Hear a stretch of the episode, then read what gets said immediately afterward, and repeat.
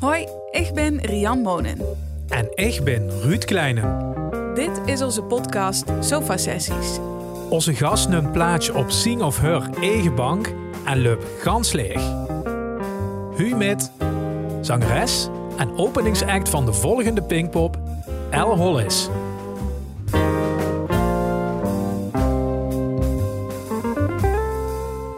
Gewoonlijk zou ik jou denk ik spreken op je bank in Breda. Ja, klopt. Ja. En nu toch even in je ouderlijk huis in Maastricht. Precies, toch even terug naar het zuiden. Ja, Ben je hier nog veel? Ehm, ja eigenlijk wel. Eh, vooral als het met muziek te maken heeft. Dus eh, ik kom regelmatig hier nog even binnenvallen. Ja, Maar als ik het goed heb, ben je van oorsprong Brunsums, eh, ja toch? klopt. Ja, ja, ja. Maar wel in dit huis opgegroeid. Nee, mijn ouders zijn ja, pas sinds kort eigenlijk, afgelopen zomer. Dus ja, iets nieuws wel, maar eh, nog steeds lekker in Limburg. Dus, ja. Is het voor jou dan gek om in dit huis te komen of is het dan toch wel weer thuis? Nou, het was echt gelijk thuis. Maar ik denk dat het echt komt zodra je ouders ergens zijn en je ziet alle herkenbare spullen. Dan maakt het eigenlijk niet uit wat voor gebouw het is, maar dan is het gewoon altijd, eh, altijd thuis. Je hebt niet echt moeite gehad met afscheid nemen van je kamer Nee, of spullen. Of... Nee, en dat scheelt dan ook wel dat ik al tijdje op kamers had gezeten. Dus ik was het verhuizen zelf wel gewend. Maar eh, nee, het voelde eigenlijk gelijk als thuis. Ja. Ja, wat goed. Ik heb wel ook meteen het idee dat als ik hier thuis met je spreek, dat ik dan spreek met Lonneke. Ja. En niet met L, zeg maar, of met. L Hollis. Ja. Heb je dat zelf ook eerder? Ehm, ja, weet ik niet. Het, is, het voelt voor mij ook minder als een soort van verschil daartussen. Ehm, maar ik moet ook zeggen, ja, er zijn volgens mij sommige mensen waar ik mee werk die helemaal niet weten dat ik eigenlijk Lonneke heet. Maar die spreken dan bijvoorbeeld geen Nederlands of vooral Engels. En voor hen is L het makkelijkste, dus zo noemen ze me altijd. En daar reageer ik dan ook inmiddels op. Maar ehm, ja, ik snap wel wat je bedoelt, dat dit anders is dan dat we een interview zouden doen in een poppodium of Ja. iets anders. Ja, Ja, dan ben je natuurlijk aan of zo. Dan sta je ja in die precies, modus dan, van... eh, precies. Dan ben je ook helemaal in die, ja, met die vibe bezig van eh, optreden of iets anders. Ja. ja. maar er is niet voor jou een heel groot verschil tussen de twee. Nee, nee, eigenlijk niet. Nee. Er is eigenlijk gewoon Lonneke die moet optreden en zij heet dan toevallig L Hollis. Ja, precies. Ja, het is, aan de ene kant is het wel een soort van project, maar ehm, ik denk omdat ik ook niet alleen met het optreden en het zelf muziek maken bezig ben, maar ook het schrijven voor anderen. Dat doe ik ook vaak, ja, tenminste eigenlijk altijd onder de naam El Hollis. Ehm, dus dat is gewoon een beetje van dat werkveld de naam waar ik het mee doe, ja. Hoe is dat voor jezelf schrijven eigenlijk begonnen? Ehm, ja, ik kan me zo, al- zo lang als ik kan herinneren, ik was altijd al bezig met gekke liedjes bedenken of zo met vriendinnetjes. Ehm, en ik denk toen ik een jaar of veertien was, toen had ik wel wat liedjes geschreven, maar vanaf toen ben ik het echt veel gaan doen. Ehm, maar ik had er ook totaal geen verstand van. Ik wist niet of het goed was of dat ik, ik vond het gewoon leuk om te doen. Ehm, maar ik had wel altijd zoiets van dat ik heel graag iets met muziek wilde doen. Dus ehm, ja, het is er een beetje inge, ingeslopen, denk ik. Ja, maar was er voor jou dan wel een duidelijk omslagpunt van nu is het geen hobby meer, nu ga ik het ook echt doen, nu wordt het gewoon mijn beroep? Ehm, ja, dat is lastig om te zeggen, want het, het voelde wel heel lang als een soort van uit de hand gelopen hobby. En ik had wel altijd zoiets van, ik wil hier wel echt alles uithalen wat erin zit. Maar eh, na de middelbare school heb ik ook bijvoorbeeld geen muziekopleiding gedaan. Omdat ik ook een beetje bang was dat het me misschien tegen zou gaan staan als ik er verplicht mee bezig moet zijn. Eh, dus toen ben ik gewoon eh, Engels gaan studeren op de Universiteit in Nijmegen. Ehm, maar tijdens die studie begon het balletje wel een beetje te rollen. En toen had ik wel zoiets van, oké, als ik mijn bachelor heb, dan ga ik gewoon proberen volledig op muziek te focussen. Dus ik denk vanaf toen dat ik wel echt ja, meer bewust die keuze heb gemaakt. Ja. Vond je dat moeilijk om dat te zeggen tegen mensen van oké, ik ga nu dit doen? Ehm, nou, mijn ouders bijvoorbeeld niet, want die wisten dat allemaal wel. Ehm, maar ik weet wel, er zijn sommige mensen die gewoon niet heel erg snappen wat je dan precies doet.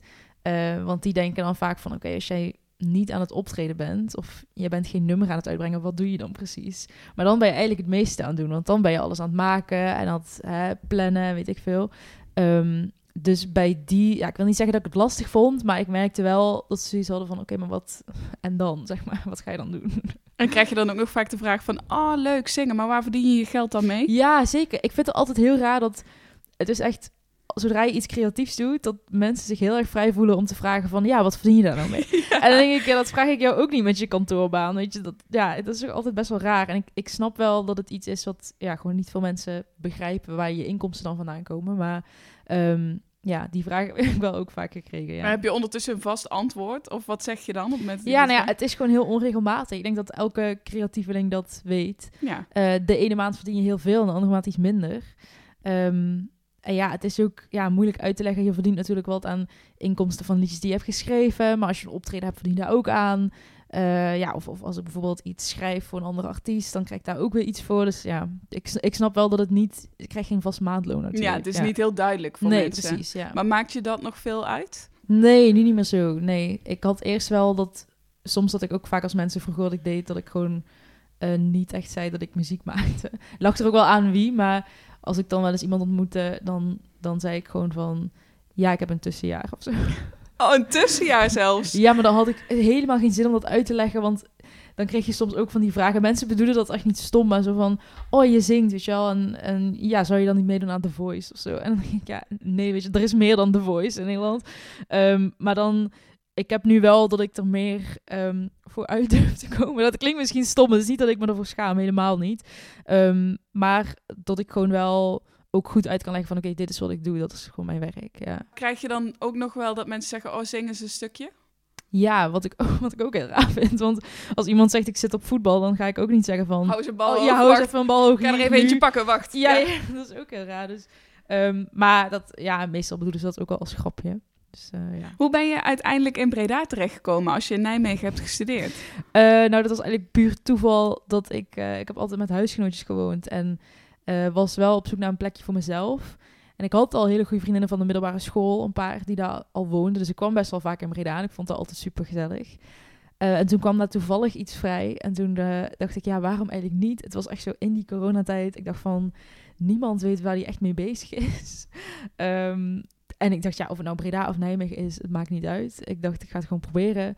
En tot nu toe heb ik het wel heel erg leuk. Ik heb natuurlijk nog niet echt van de stad kunnen genieten zoals ik dat gewend was eerst. Maar het, eh, het bevalt wel goed, ja. En Wel een stap om te zetten in coronatijd. Om dan eens even Ja. van stad te gaan wisselen. Ja, het, het stond ook niet echt op de planning. Maar op een gegeven moment dacht ik ook van ja, in Nijmegen. Ik, ik had daar zeker ook nog wel vriendinnen. Maar ehm, ja, heel veel waren ook alweer verhuisd. Weet je wel, iedereen gaat natuurlijk heel erg zijn eigen weg. En ik dacht ook van ja, het, het maakt vaak ook niet heel erg uit waar je zit. Want ja, mijn vrienden komen me toch wel opzoeken. En ik ga mijn vrienden opzoeken. Dus maakt in principe maakt het allemaal niet zoveel uit. Ja. Want we zitten in allemaal artikelen dan recht te doen aan dat je uit Brunsum komt. Maar ja, Ja. voel je je echt nog Brunsumse? Nee, of dat- Limburgse? Of... Ehm, nou, het ligt eraan. Ik, als ik echt in een randstad ben, soms wel. Ehm, ik, ik kan ook niet goed uitleggen wat dat precies is, maar ehm, Limburg heeft toch wel een beetje dat nuchtere, gezellige. ehm, wat ik toch wel voel dat je in andere plekken in Nederland niet hebt. En dan heeft Brabant dat ook nog wel een beetje, weet je wel. Maar ehm, ja, ik, ik weet niet echt of ik me heel erg Limburgs voel, maar ja, ik heb wel vaak, als ik het ook met andere vrienden uit Limburg erover heb, dat ze toch wel zoiets hebben van ja, het is, je bent er toch wel fijn opgegroeid. En hoe ouder je wordt, hoe meer je het ook gaat waarderen, denk ik. Ben je ook echt in een muzikaal huis opgegroeid? Eh, nee, eigenlijk helemaal niet. Ehm, nou, ik had wel altijd... Mijn ouders hadden, houden allebei superveel van muziek. Ehm, dus er stond wel altijd muziek aan, zeg maar. Ehm, maar niemand zong of maakte muziek. Eh, dus ik ben wel echt de enige die daarmee begon. En dat was de, puur toevallig omdat we thuis een piano hadden. Dus dan heb je gewoon de optie om dat, om dat te proberen. En dat is dus een beetje uit de hand gelopen. Ja, maar je gaf net al aan, je ouders stonden er wel achter. ja, ja, ja. Is dat altijd zo geweest? Ja, eigenlijk wel.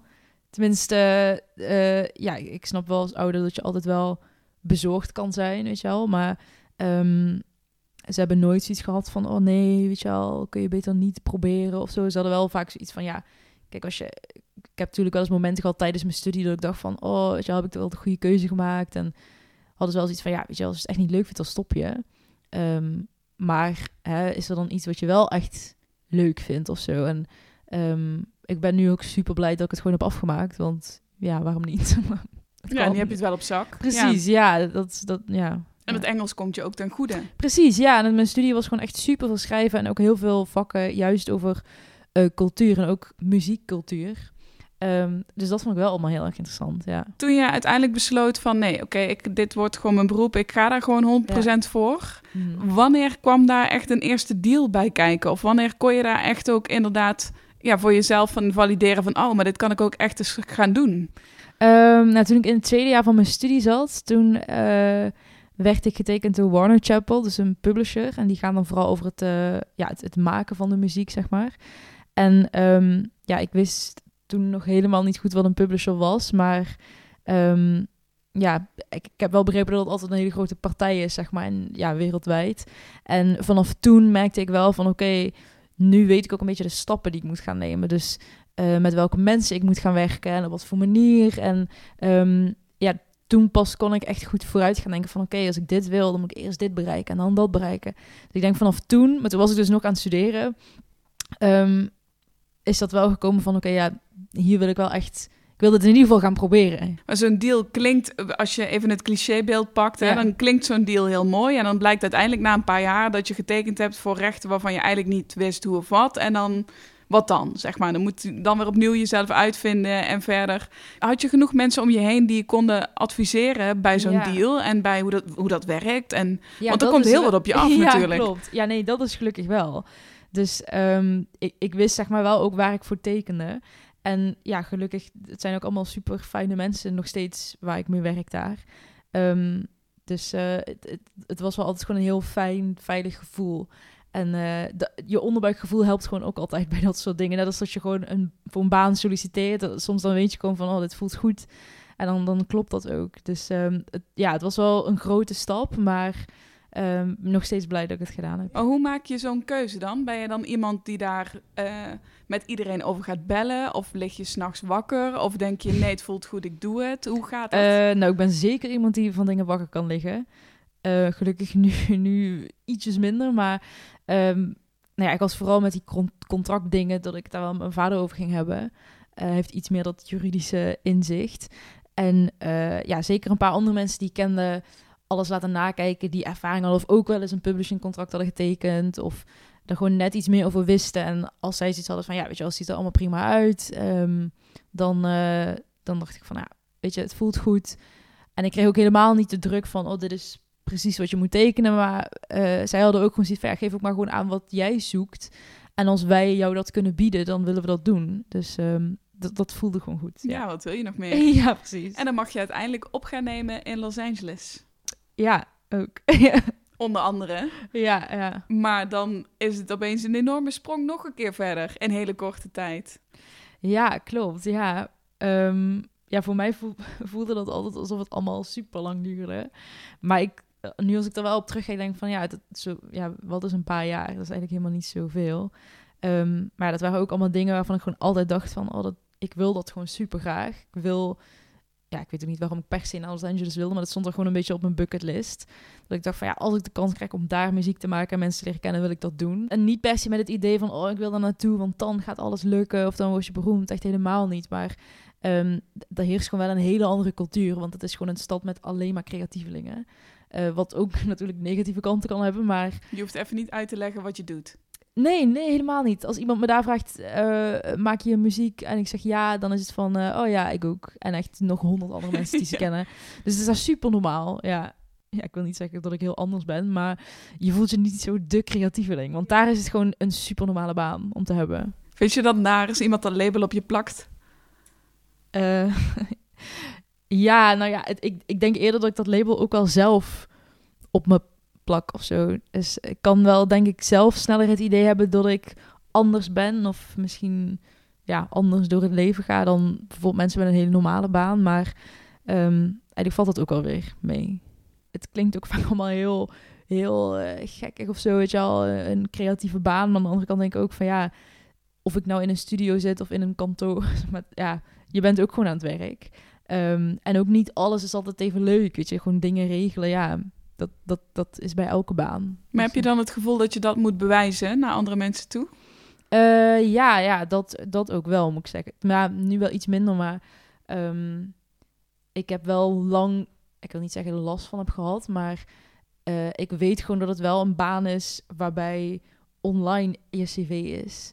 Um, en dat heb ik ook altijd gemerkt, dat je zo wel overal binnenkomt. Mensen gaan je gewoon googlen net zoals dat mensen die misschien op LinkedIn gaan opzoeken normaal. Maar, um, en als zij zien van, oké, okay, wow, zij doet dit echt serieus. En zij zit heel vaak in de studio. Of zij ja, heeft uh, heel veel uh, altijd op YouTube gezet of zo. Dan ja, dan snappen mensen wel dat je het heel erg serieus neemt. Dus ik heb wel altijd in mijn hoofd gehad van oké, dat, dat online zichtbaar zijn is wel belangrijk, ja. Help me even die wereld in. Wat, wat is dan belangrijk? Is het aantal volgers belangrijk? Is uh, hoe het uitziet belangrijk? Um, ja, ik denk aantal volgers. In het eerste opzicht lijkt dat misschien heel belangrijk, maar ik denk dat dat ook wel meevalt. Want iemand kan een miljoen volgers hebben, maar als je niet heel erg goed bent, dan is dat ook niet zo geloofwaardig. Uh, en dan willen mensen misschien alleen met je werken omdat je die miljoen volgers hebt. Um, maar ik denk dat het, en hoe het uitziet, ja, het maakt allemaal eigenlijk niet uit, zolang het maar jezelf is. Um, ja, ik weet niet, ik denk wel ook altijd als mensen zien dat ik voor het laatst in een studio was een jaar geleden, dan is het misschien moeilijker om te bedenken van, oh, maar doet zij dit nog steeds? Of hè, niet dat je elke dag een foto moet plaatsen in de studio, maar um, ja, ik denk wel dat het een goede mix is van gewoon jezelf laten zien, net zoals dat iedereen misschien doet. En gewoon, ja, er ook trots op zijn wat je doet. En dat, en dat laten zien, ja. Kun je dat ondertussen trots zijn? Uh, ja, dat wel. Maar ik, ik heb wel dat ik vaak tegen mezelf moet zeggen van... oké, besef dat er ooit een tijd was dat je heel graag wilde wat je nu hebt. Um, want dat vind ik nog steeds wel eens moeilijk. Ja, ik leef dan echt heel erg van doel naar doel. En dan heb ik echt zo'n tunnelvisie. Maar dan bereik ik dat doel en dan is het al van... oké, oké, volgende. En dan zit ik helemaal niet echt even lekker in dat moment of zo. Ja. Heb je dat als ik, eh, want ik wil er graag zo meteen op terugkomen, maar heb je dat bijvoorbeeld ook inderdaad als je post of als je iets online zet, dat je denkt, oh ja, ik moet het nu even doen, want dit past in mijn plaatje. Maar uh, ik twijfel even, ja, of dit wel is wat ik nu voel eigenlijk, of dat mensen dit van me willen, of ben je daar veel mee bezig met dat je voordat je iets online klikt, of je dat eigenlijk wel moet doen of niet? Uh, nou ja, niet of ik het echt wel moet doen of niet. Maar ik denk dat wel, wat misschien iedereen heeft, dat als je iets uh, post, zo van, of vinden mensen het wel leuk? Maar weet je, eigenlijk maakt het ook niet uit, want het belangrijkste is dat jij het leuk vindt. Um, maar ja, ik, ik, denk dat het altijd wel gepaard gaat met, oh, wat denken mensen daarvan? Um, wat natuurlijk, ja, nergens voor nodig is, denk ik. Uh, soms denk ik wel eens aan bijvoorbeeld hele grote artiesten of ze dat doen. Of, zij zo, nou, ja, of zij zo denkt, nou, zou ik dit wel moeten doen? ja, precies. Of weet ik veel, een Dua Lipa. Kijk, zij heeft natuurlijk alleen maar hele coole foto's en zo. Maar dan denk ik, ja, zij is ook maar een mens. Misschien denkt zij ook wel eens van... Oh nee, deze foto pak ik dan toch niet. Pak toch die andere. Ja, snap je? Dus ik, ik, ik denk dat dat, ja, dat dat meer iets is wat in jezelf moet veranderen. In plaats van... Het is niet dat als ik nu opeens superveel volgers heb, dat ik dan niet meer onzeker ben daarover. Misschien juist nog wel meer, omdat je denkt van, oh, meer mensen zien het. Ja, de vraag is misschien of zij dat allemaal nog zelf doen. Dat weet ik niet. Ja, ja, Komt ja? Nou, ik, ik weet wel dat er sowieso hulp bij is. Dus zeg maar, ja, daar wordt gewoon ook heel erg over nagedacht. Het lijkt ook vaak heel spontaan. Um, maar ik weet ook inmiddels, uh, ik heb een tijdje samengewerkt met, een, met Cyril Marijnissen, die dus heel veel doet met branding van, van artiesten. En um, het, het is ook wel allemaal heel echt, dat wel. Maar daar wordt ook over nagedacht. Dus um, om ervoor te zorgen dat het wel echt is. Ja, mensen zien gelijk wie jij bent. Dus waar je van houdt, wat je leuk weet je wel, wat, je, wat voor werk je doet en zo. En um, natuurlijk, als jij bijvoorbeeld een liedje gaat uitbrengen, dan is het wel belangrijk dat je daar ook naartoe werkt. En ook daarna alles nog uithaalt, zeg maar. Om ook ervoor te zorgen dat het niet zo is van, oh, weet je wel, hier is een liedje, maar nee, waar gaat het over? Want dat vinden mensen ook interessant. Maar mag je dan ook nog wel eens Lonneke zijn zonder El Hollis? Ja, dat wel. Dus het is niet zo dat uh, dat, dat heeft die Cyril mij ook heel erg uitgelegd dat uh, jij, jij bent dit. Dus je hoeft niet um, iets te gaan zijn eh, met de gedachte van, oh ja, maar dat is meer El Hollis. Nee, want dat, dat ben ik al. Dus het is niet een kwestie van veranderen, maar meer um, ja, uitvergroten wat ik al ben, zeg maar. Um, zodat mensen je gewoon ja, leren kennen, om het zo te zeggen. Ja. ja. Als we het even uh, lostrekken van, uh, van die socials, maar even mm -hmm. terug naar, naar de beslissingen die je neemt. Je zei net, ik ben heel planmatig. Ik werk ja. van doel naar doel. Hoe groot zijn die doelen? Um, nou, op dit moment heb ik ze iets moeten bijstellen. maar uh, nou, ik had wel altijd heel erg lang het doel van... oké, okay, ik ga een keer op Pinkpop staan. En dat maakt niet uit hoe of wanneer. Ik had altijd iets van, nee, dat gaat gebeuren. En dat is dan nu ook uh, gelukt. Uh, het duurt nog even, maar ja. het is wel gelukt. En, um... Maar neem me even mee in zo'n mindmap. Wacht, jij gaat doelen stellen. Hoe gaat dat dan? Hoe ziet dat uit? Wat ga je doen? Um... ik ben even aan het denken. Maar nou, meestal is het gewoon dat ik het heel erg altijd in mijn achterhoofd heb bij alles wat ik doe. En dan merk ik ook wel dat ik afgelopen jaren gewoon altijd wel heel veel keuzes heb gemaakt gebaseerd op... Oké, want uh, als ik deze muziek nu allemaal ga opnemen... of als ik nu heel veel tijd hierin steek... dan kan er misschien dat uitkomen of dat uitkomen. Um, ik, heb ook het, ik heb het ook allemaal zeker wel eens opgeschreven... Um, maar ja, ik vind het wel een beetje lastig, want dan kun je dan naar kijken en dan is het misschien anders gelopen, wat niet per se slecht is. En dan denk je van, oh shit, ik heb toch niet al mijn doelen bereikt. Um, maar ik denk, ja, dat is nu ook wel iets wat afgelopen jaar lastig is. Dat, ja, je kunt wel doelen stellen, maar ja, je hebt er zelf eigenlijk niet meer echt invloed op. Ja, afgelopen jaar natuurlijk meer dan ooit. Ja, ja. Nooit meegemaakt om zo stil te staan. En dat al helemaal in het jaar dat jouw jaar had moeten zijn. Met Pinkpop, uh, samen met uh, Jerome en Leno. Maar ook met dingen die je uit wilde brengen. En hoe ben je daar uiteindelijk mee om kunnen gaan? Um, nou, ik heb dat super lastig gevonden. Ook omdat ik het gewoon helemaal niet gewend was om uh, weinig te doen. Um, maar ik denk dan achteraf dat het wel heel gezond was. nog steeds. Uh, want ik kan me wel nog herinneren dat ik vlak voor... Ik denk zo na Nu of Nooit en in die periode na Pinkpop toe... dat ik wel soms af en toe dacht van... Oké, hoe lang ga ik dit volhouden om zeg maar telkens zo ontzettend druk te zijn... en eigenlijk altijd moe zijn en zo. En dat, deed ik mezelf ook gewoon aan.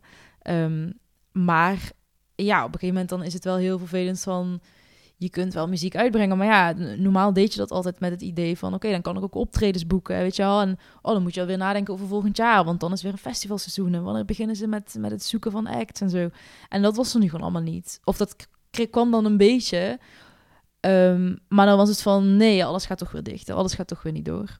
Um, dus nu ben ik er weer heel erg aan gewend dat ik niet echt veel verder kijk dan bijvoorbeeld een maand vooruit. En wel qua het uitbrengen van muziek, want dat gaat allemaal nog steeds door. Maar um, ja, dat, dat wel. En wat ik ook wel heel apart vind nu dan, is alle resultaten zijn alleen maar op een beeldscherm te zien. Dus ja, zoals ik al zei, normaal bracht je iets uit en dan werd je gevraagd voor optredens. En nu is dat niet. Het is echt, ja, je ziet op je scherm hoeveel streams het heeft. En daar blijft het bij. Dus daarom maakt het dat ook wel wat meer onwerkelijk of zo. Maar wat doet het dan met jou als artiest? Hoe voelt dat? Nou, het stomme is dat het dan bijna weer een beetje als een hobby gaat voelen. In plaats van, um, ja, echt, echt mijn, mijn levensdoel of zo. Of, uh, ja, het, het wordt dan bijna een soort van minder groot iets van wie ik ben. En dat vind ik wel nog steeds heel erg lastig. Um, en ik heb er wel enigszins de rust in gevonden. Maar ja, heel veel mensen die ik spreek of vaak muziek meemaken, hebben wel een beetje datzelfde. Van ja, begint een beetje als een hobby te voelen. Terwijl je afgelopen jaar heb je natuurlijk wel alleen maar keuzes gemaakt. Gebaseerd op, oké, ik wil in dit werkveld werken. En dan, ja, gaat het steeds minder blijven bestaan of zo, ja. Maar hoe bedoel je dan hobby? Nou, het is meer van... Um, um, ja, dat, er valt gewoon een heel groot deel weg. En dat is ja, eigenlijk vooral dat optreden. Um, ook heel lang, weet je, als studio's dicht zijn. Je doet het allemaal vanuit thuis. Um, dus je bent niet meer echt bezig met dat, oké, ik ga vandaag de hele dag in een studio werken. Of ik heb vandaag weer repetities en dan, dan moeten we daar optreden of zo. Dus dat, dat, ja, het is allemaal zoveel minder. Um, en omdat je dus eigenlijk alles vooral vanuit thuis doet. Ja, dat deed ik vroeger ook op elkaar, snap je? Dus dat is een beetje... Het voelt dan alsof ik weer terug ben in, in ja, hoe ik vroeger was toen ik jonger was en muziek maakte. Ja, een beetje terug bij af. Wie, ja, precies. En eh, ik weet dan dat het natuurlijk niet zo is. En het geldt geluk. Ja, dat is, klinkt dan heel naar. Maar het scheelt wel dat echt iedereen die muziek maakt hiermee deelt. Dus je kunt het, het verdriet wel een beetje delen, om het zo te zeggen. Um, maar ja, ja, dat is wel hoe het voelt. Ja. Laat ik het heel zwart-wit even neerzetten. Alles ontploft zo meteen, want eh, de wereld gaat open. Iedereen is gevaccineerd en we kunnen met 60.000 man op een veld staan. En uh, we hebben allemaal weer uh, vier festivals in een weekend en ja. concerten en vrienden. En je moet nog werken en je moet nog, nou, noem het allemaal maar op. Kijk je daarna uit of kijk je daar ook wel een beetje tegenop? echt beide. Ik heb er natuurlijk ontzettend veel zin in. Ik mis het heel erg, maar als ik erover nadenk dat dat weer gaat komen, word ik er ook een beetje nerveus van. Um, omdat ik, zeg maar, dan moet je weer. Of ja, moeten, dat, dat klinkt zo stom. Maar dan, dan, um, dan denk ik van, oh ja, dan, dan is het dus wel weer heel erg druk weer. En um, ja, iedereen gaat dan dingen doen, weet je wel. En oh shit, dan moet je wel eens iets missen weer. Want dan ben ik in een studio, weet je wel. Dan Ehm, dus dat, dat, het voelt een beetje onwennig. Ik denk, je raakt er ook zo snel aan gewend nu ook bijvoorbeeld dat restaurants dicht zijn. En dan denk ik, oh, maar als die straks weer open gaan, shit, dan moet ik ook een terras op. En oh, dadelijk, iedereen gaat natuurlijk in één keer. En oh, weet je wel. ik, ik kijk er ontzettend naar uit hoor, daar niets van. Maar het is, ik merk wel dat je heel erg went aan ehm, ook dat, dat het allemaal heel rustig is. Of zo. Er komt zo meteen heel veel op je af. Onder andere als nog een keer Pinkpop. Ik bedoel, daar krijg je natuurlijk wel ook, uit. Uiteindelijk toch een keer die Pinkpop. Is het dan zo dat je gevoelsmatig in de tussentijd stil hebt gestaan en daar de set gaat spelen die je zou spelen? Of denk je nou, oh ja, ik heb ondertussen die EP uit en ik ben veranderd en mijn bandleden zijn veranderd en ja, we kennen elkaar nu nog op een andere manier, dus ook de hele show wordt anders. Um, ik denk niet heel anders, maar ja, we gaan natuurlijk niet meer alleen maar dezelfde liedjes spelen die we toen hadden, want er komt weer veel meer bij en ergens denk ik soms ook wel eens van oké, hoe stom het ook is dat het allemaal niet door kon. Ehm, ja, ik heb alleen maar meer tijd uiteindelijk gehad om het allemaal te plannen en uit te denken. En um, dus ja, dan, ik hoop alleen maar dat het... Het kan alleen maar beter worden, zo denk ik dan maar, ja. Dus ik, kan, ja, ik ben er nog meer op voorbereid en je kunt nog verder vooruit denken van... Oké, wat na Pinkpop natuurlijk. Um, dus ja, het is wel, het feit dat ik meer tijd heb, vind ik dan wel een fijn idee. Ja. Meer tijd om daarop voor te bereiden, maar ook misschien om erover na te denken en ervan wakker te liggen. Uh, ja, dat, nou eerst had ik dat wel heel erg. Um, maar ja, om, omdat je nu ook wel een beetje kan voorspellen hoe de dingen lopen.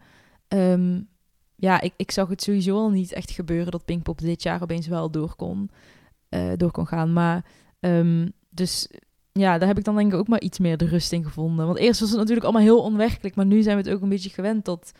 Oh ja, weet je wel, het is echt niet zo dat we volgende maand allemaal weer op een feest staan of zo. Nu dus is het onwerkelijk dat dat wel zo zou zijn. Precies, ja. En ik denk, ik, ik heb me er ook een beetje ja, bij neergelegd. Zeg maar ja, ik, ik, ik plan zeker dingen en ik denk verder vooruit, maar echt, echt hè, fysieke plannen maken, zeg maar dat doe ik niet echt verder dan een maand vooruit. Zeg maar. Ja, maar is je dat erbij neerleggen of jezelf indekken? Uh, ja, allebei. ik wil ook niet valse hoop voor, ja, voor mezelf creëren. Um, dus uh, dat, dat heb ik dit jaar ook niet gedaan. Het, tuurlijk heb ik me wel eens afgevraagd van, weet je wel, uh, er is nog niks over gezegd of Pinkpop wel of niet doorgaat. Maar dan denk ik gewoon bij, bij mezelf van, ja, luister, dat, dat gaat hem niet worden. Um, dus het is wel ja, ook een beetje zelfbescherming, denk ik. Want hoe eh, ben je daar afgelopen jaar mee omgegaan? Met nou, toch wel de klappen die je daarvan hebt gekregen? Ja, um, het was natuurlijk niet alleen Pinkpop, maar gewoon ja, de hele zomer. En de optredens die we hadden en de plannen die je dan maakt. Maar um, ik wist natuurlijk al langer dat alles niet doorging. Maar ik weet wel nog dat de persconferentie was. Dat dus inderdaad, uh, ik weet niet meer wat, ze precies zeiden, maar evenementen gaan uh, tot dan en dan sowieso niet door. Dus toen was het zeg maar voor andere mensen bekend dat Pinkpop ook niet doorging. En toen kreeg ik echt heel veel berichten van mensen van... Oh, weet je wel, zo shit en zo jammer voor je. En toen voelde ik me eigenlijk pas heel kut. Omdat ik nou, nou, ik weet niet, dan komt het wel heel erg binnen. En ook de dag zelf dat we zouden optreden op Pinkpop... Um, hadden we wel, wel een optreden gedaan bij de Nieuwe Noord buiten. Uh, want toen gingen ze beginnen met het bouwen van de, de nieuwe Nieuwe Noord.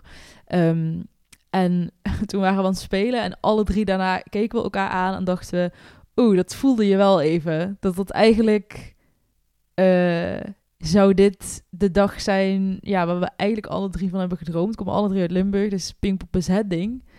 Um, dus dat, ja, dat voelde ik wel even, ja. En toen?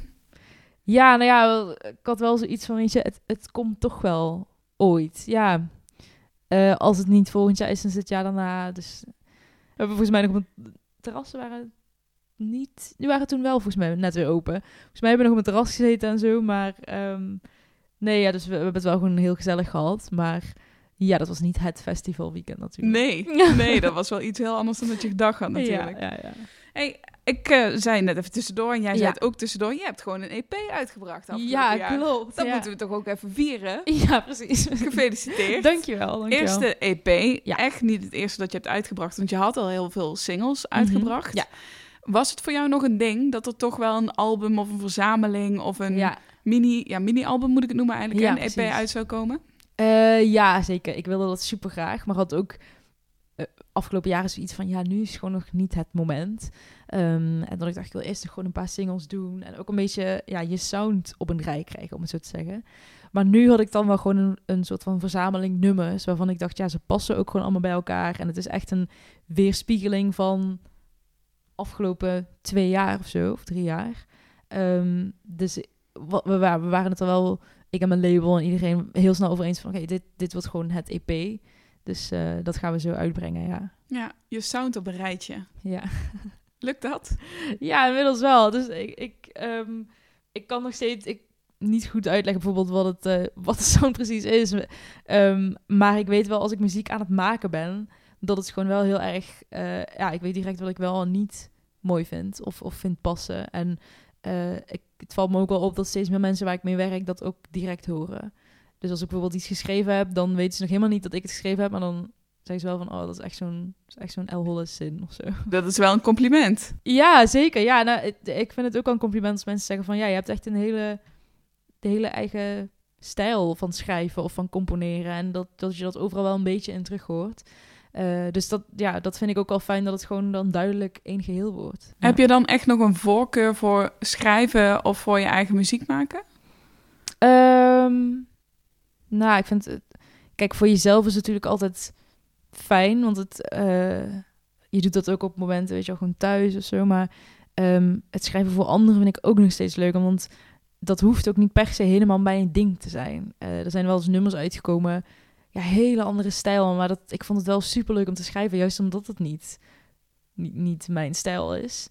Um, en dan, ja, dus het, het, is allebei wel heel erg leuk om te doen, ja. Maar hoe werkt dat? Krijg jij dan een opdracht van, oh ja, die wil een nieuw nummer en daar kun je voor schrijven? Of schrijf je iets en wordt dat dan, uh, laat ze dat dan zien aan artiesten en mogen zij zeggen van, oh ja, dit vind ik wel wat of dit niet? Ja, beide eigenlijk. Het is, uh, soms krijg je inderdaad echt een opdracht of gewoon een soort van een paar namen door van DJ's of mensen die iets zoeken.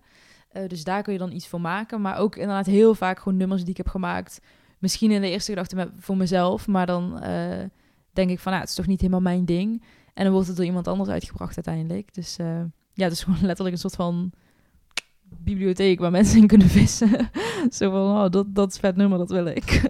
is er eentje van die waar je echt heel trots op bent? Van mezelf of voor die andere je geschreven hebt voor anderen? Even denken. Ja, ik heb bijvoorbeeld wel, dat is ook echt heel lang geleden, een keer met uh, The Galaxy gewerkt. Dat was een DJ-duo uh, met Sasha Halland en Arjen Lubach. Uh, en toen was ik ook echt net begonnen. Ik zat misschien net één of twee weken getekend bij Warner Chapel. Um, dus ik heb toen met hen gewerkt. En uiteindelijk heeft ook nog Yellow Cloud aangewerkt, die natuurlijk ook heel bekend zijn. Um, dus ik ben er wel trots op dat ik die credits deel, die royalties met Yellow Claw en The Galaxy. Ja. En helemaal aan het begin ook meteen. Zeker, ja. ja. Dat, ik kon dat niet gelukken. Ja, ik ja. vond het heel bizar dat ik dacht van, oh, het gaat, het gaat wel lekker. Jij dacht dat onderbuikgevoel voor mij, dat zit wel klopt, goed. Ja, precies. Ja, ja. En van jezelf, want ik heb je volgens mij wel eens horen vertellen dat Mind Games toch wel een favoriet is. Maar heb je ondertussen een nieuwe favoriet? Um, ja, Mind Games was inderdaad heel erg lang mijn favoriet. Nu is dat denk ik um, ja, toch wel Guys and Cars van het, van het nieuwe EP ook, ja. Guys and Cars, waarin je ook zingt over uh, jou en je piano. Ja, ja klopt. Ja. Is er nog wel eens uh, een ander instrument dat je zou willen leren? Ja, gitaar. Ik heb ook in de coronatijd weer een gitaar gekocht. En dat ik dacht van, nu ga ik het echt doen, want ik heb alle tijd van de wereld. Maar um, het is dan ja, piano ben ik zo gewend en dat lukt, weet je wel. En dan ga je gitaar spelen, lukt het niet helemaal. En dan denk ik, oh, laat maar. Dus ik zit er nog steeds... Het, is, het gaat nog steeds niet helemaal lekker, maar eh, dat zou ik wel echt heel graag willen. Ook omdat je schrijft ook heel anders als je gitaar kan spelen. Dus uh, nu doe ik dat nog met tot iemand anders gitaar speelt dan dat ik schrijf. Maar ik zou het wel heel graag zelf willen kunnen. Maar heb je dan ook dat je, want ik heb je volgens mij ook livestreams in een akoestische setting ja. zien doen thuis. Ook mm-hmm. gewoon met de akoestische gitaar, alleen dan met band. Ja, oh, met je bandleden. Was dat, oh, dat was hier. Heb je dan ook dat je zegt, oh ja, wil je me niet even laten zien? Ik ben hiermee bezig. Of denk je dan juist, oh ja, nee, laat ik maar niet zien wat ik aan het doen ben, want jij kunt het zo goed en doe jij maar. Uh, nee, dus, het is, ik schaam me totaal niet bij mijn band of zo daarvoor. Alleen, um, zij kunnen dat gewoon zo goed. Dat ik denk, oh nee, doe jij maar. Want dan klinkt het ook gelijk zoals ik dat in mijn hoofd heb. Dus uh, het, ja, dat vind, ik, dat vind ik wel heel fijn. Dus nee, ik schaam me er niet voor, maar ik denk wel altijd van, nee, doe jij maar. Gitaar zit dus nog wel in het stappenplan. Ja, Ergens. Het stappenplan dat je niet hebt opgeschreven, maar dat wel in je hoofd zit. Ja, ja, Moet wel druk zijn in je hoofd, niet? Met al die stappen. ja ontzettend. Ehm, eh, ook niet altijd even gezond, denk ik. Ehm, maar aan de andere kant, ja, dat, dat maakt me ook wel weer een gemotiveerd persoon, denk ik. Dus, dus ja, ik denk dat het een beetje negatieve, negatieve kant en een positieve kant heeft, ja. Je bent een zangeres die zich staande houdt in de muziekwereld. Heb je nog wel eens het gevoel dat je ook een soort voorbeeld moet zijn voor andere meiden of vrouwen die dit willen? Eh, ja, soms wel. Ik, had, ik geef ook af en toe workshops. En toevallig eh, had ik ook afgelopen weekend ook een meisje. En uh, zij maakt ook muziek. En um, dan heb je het wel over dingen...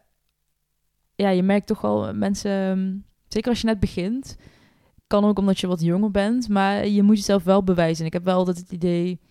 Ja, als je gewoon een meisje bent... En ik kwam vroeger zo'n studiosessie in. En ik had nog niet echt ervaring. En ik kende niet echt de mensen. Dat het wel een beetje zoals van... Oké, ja, wat, weet je wel, hoezo is zij hier? En dan ging ik doen waar ik goed in was, dus het schrijven en het zingen. En dan was van, oh, super vet. En dan dacht ik van, ja, dus toch wel, ik kom daar dan een beetje binnen als de Limburgse meid. Dus ik, ik heb zeker wel het idee dat, dat je je als vrouw net iets meer moet bewijzen. Zeker in muziek, ja. Nog steeds? Of vooral toen? Um, nou, ik heb er nu zelf misschien iets minder last van, maar um, um, nou ja, het is gewoon ik, ik werk ook gewoon superveel met mannen. Het is gewoon best een mannelijke industrie. En ik ben wel blij dat de mensen, het label en ook Warner waar ik bij zit, um, tot daar ook super tof goede vrouwen werken. Um, dus uh, zij doen ook heel erg hun best om dat ja, te, te benadrukken. Maar um, ja, hoeveel vrouwelijke DJ's zijn er bijvoorbeeld heel erg bekend? Best wel weinig, terwijl die zijn er echt wel. Alleen, uh, ja, wordt daar toch minder naar gekeken, heb ik zo'n idee. Nou, uh, zei je net al van, ja, ik heb wel eens dat ik ergens binnenkom en dat ik even moet bewijzen dat ik niet zomaar een meisje ben dat binnenhuppelt, maar dat ik echt wel dingen kan. Ja. Heb je ook nog um, buiten dat, dat je ervaart voordeel of nadeel van vrouw zijn in de muzieksector? Um, ja, nou, ik denk dat het ook wel een beetje geldt voor elke sector. Um, ik heb het daar ook wel eens met vriendinnen over. Uh, dat je, ja, je voelt je toch wel soms al snel van, ja, als de meid die dat even komt doen. En misschien praten we onszelf dat ook aan, um, om, om, omdat we het zo gewend zijn. Maar um, ja, zoals ik al zei, ik kan zeker wel het gevoel hebben dat ik me misschien net iets meer moet bewijzen. Ja. Wat zou er volgens jou anders kunnen? Um, nou, ik denk sowieso wat meer erkenning. en niet alleen per se voor vrouwen, maar ja, als je bijvoorbeeld kijkt ook naar hip-hop muziek, dan denk ik veel mensen van. Oh ja, maar weet je wel, er zijn ook bekende hip-hop artiesten. Je hebt Nicki Minaj die rapt en uh, Cardi B en zo. Maar dat, dat is niet alles wat er is. Er is veel meer. En puur omdat er twee vrouwen zijn uh, vergeleken met de honderd bekende mannelijke rappers, um, wil niet zeggen dat er niet nog ander talent is. En ik weet ook zeker dat zij zich echt honderd keer meer hebben moeten bewijzen dan heel veel mannelijke rappers ik denk dat het zeker ook gewoon misschien tijd nodig heeft. Um, ik denk de generatie waar ik in opgroei kijkt daar al heel anders tegenaan. Of is daar al heel erg bewust, meer bewust van, denk ik. Um, dus ik, ik, ik, ik kijk er wel zeker uh, ja, met, een positieve blik naar. Um, uh, maar ja, ik, ik snap wel nog steeds dat het een ding is ja, voor vrouwen. Ja. We hadden het even over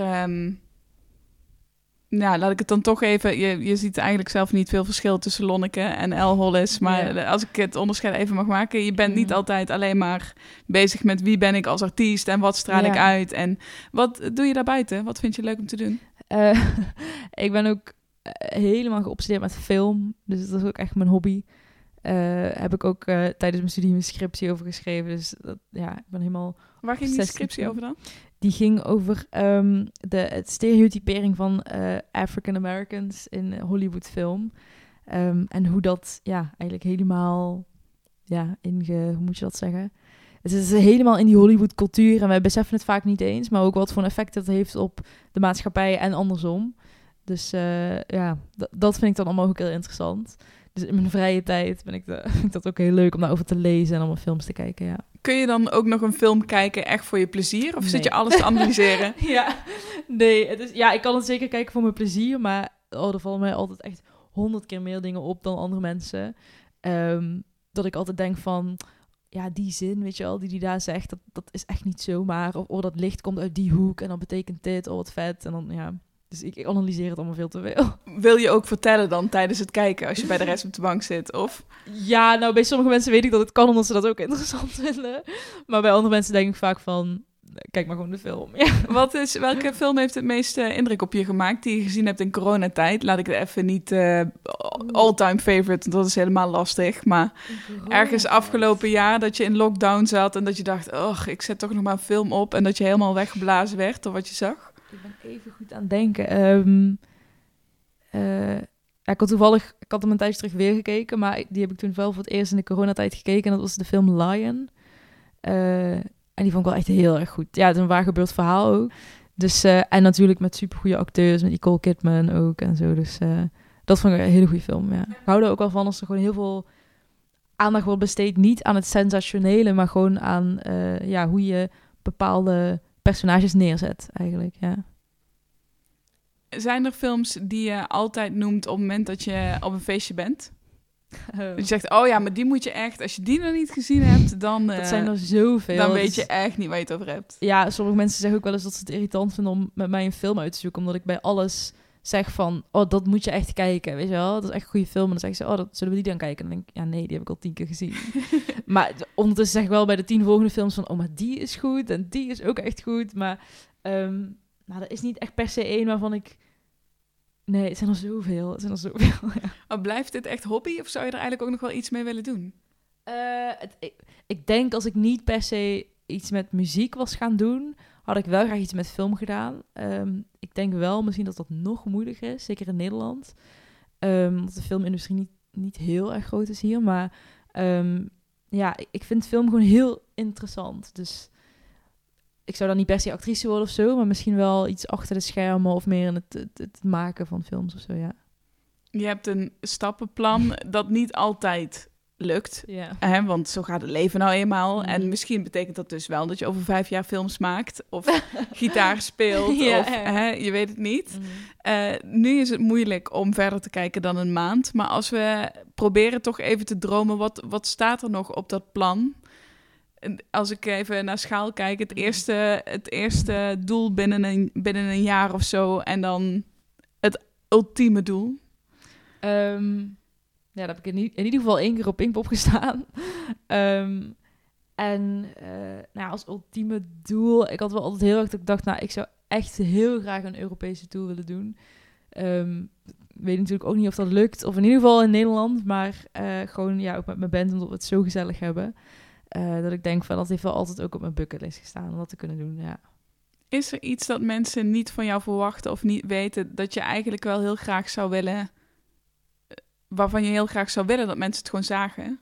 Ehm, nou, dat is misschien ook wel iets, iets waar je denk ik als vrouw ook wel mee deelt. Is dat heel veel mensen verwachten niet dat ik gewoon gestudeerd heb of aan de universiteit gestudeerd heb. En ehm, ja, het maakt ook natuurlijk niet uit of je wel of niet eh, hebt gestudeerd. Maar ehm, soms reageren mensen wel verbaasd en denken van ja, waarom? Weet je wel? Dus, of dat ze dan zeggen, oh, ik had niet verwacht dat je universiteit had gaan.